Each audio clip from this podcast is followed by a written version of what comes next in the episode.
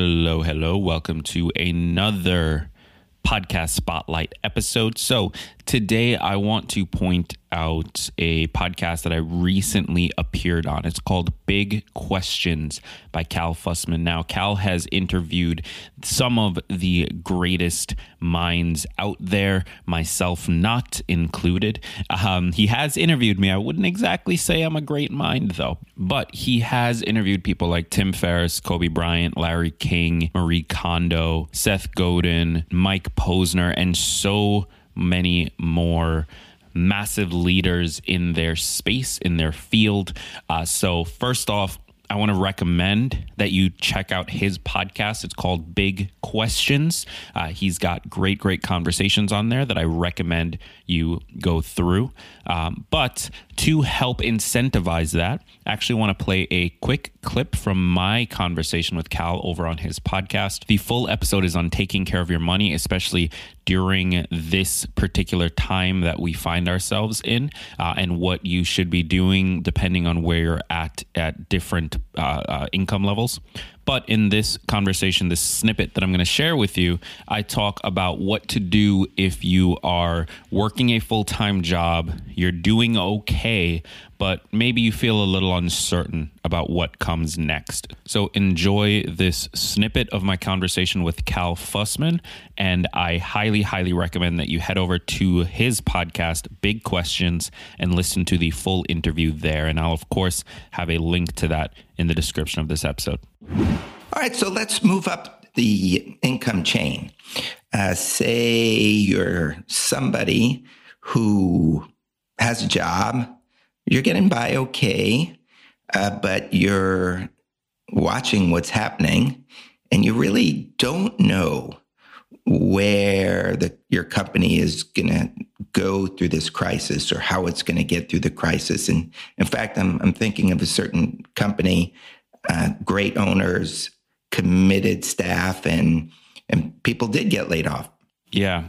What What do you do when you're in that situation where you do have a job that you like or even love, uh, yet you're not really sure how that company is going to work through the crisis? Yeah. So this isn't the exact situation, but it's very similar to uh, something I went through a few years ago. So I was working as a contractor at NASDAQ in New York City.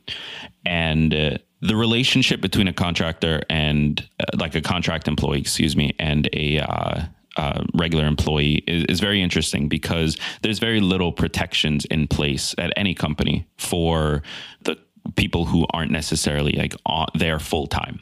Now you might be working full time hours. Maybe you're getting benefits through the the uh, consulting company that that hired you, but you're not technically a NASDAQ employee or whatever company it might be. In that situation, there was always that fear in the back of my mind because the contracts were up for renewal every three months. What if they don't renew?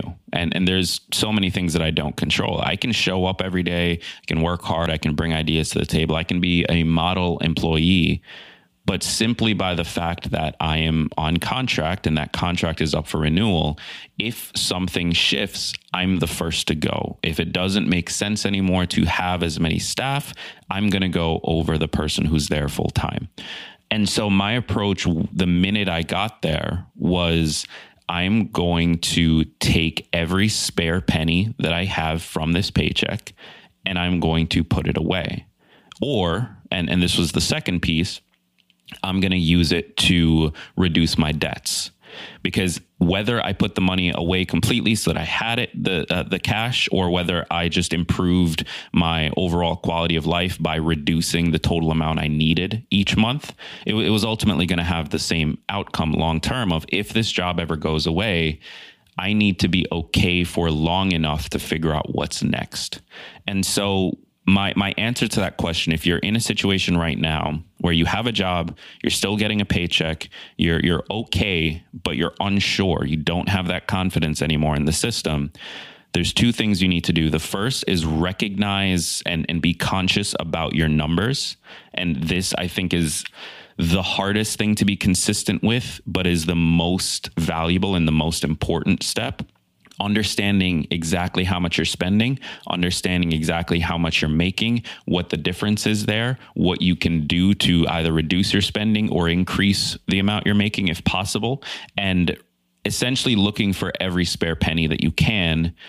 And then you need to make a decision on, do I put this towards savings that will be there for me if the job disappears, or do I try to aggressively reduce my expenses so that long term I'm in a better position if I do need to go take a job that pays less, or if I do have to take a, a pay cut, which I know a lot of people are, are having to do.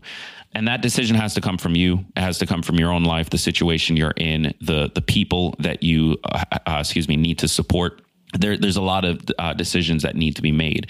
But the key thing is you have to make those decisions. Whereas many of us, when we have a steady paycheck, and I'm I'm guilty of this too, even with running a business, uh, when we have that steady revenue stream coming in that we know we can rely on, we stop paying attention to the numbers. We stop paying attention to what our lives actually look like. And so then when things like this happen, we find ourselves struggling, not just in the sense of like financially, but struggling as far as now we have to play catch up. Now we need to figure out the numbers and create a plan in a much shorter window of time than we would have had otherwise. Uh, so that that's the first big thing, is get crystal clear on those numbers and start whatever your system needs to look like, figure out how to stay consistent with that understanding. So hopefully you got some value out of that. As I said, this was one tiny piece of a conversation with Cal Fussman on his podcast, Big Questions. And I recommend that you go check out the full conversation by doing a search for Big Questions or Cal Fussman, or just clicking the link in the description of this episode and checking out the podcast. Thank you again to Cal for having me on. Thank you to those of you who are going to go support his show um, as a result of that. And be sure to let him know that I sent you. So with that said, be sure to tune in to tomorrow's episode of Tiny Leaps, where we're talking about the one single habit that you should have at the start of your day, even if you don't have time for a morning routine. Thank you so much for tuning in. And remember that all big changes come from the tiny leaps you take every day.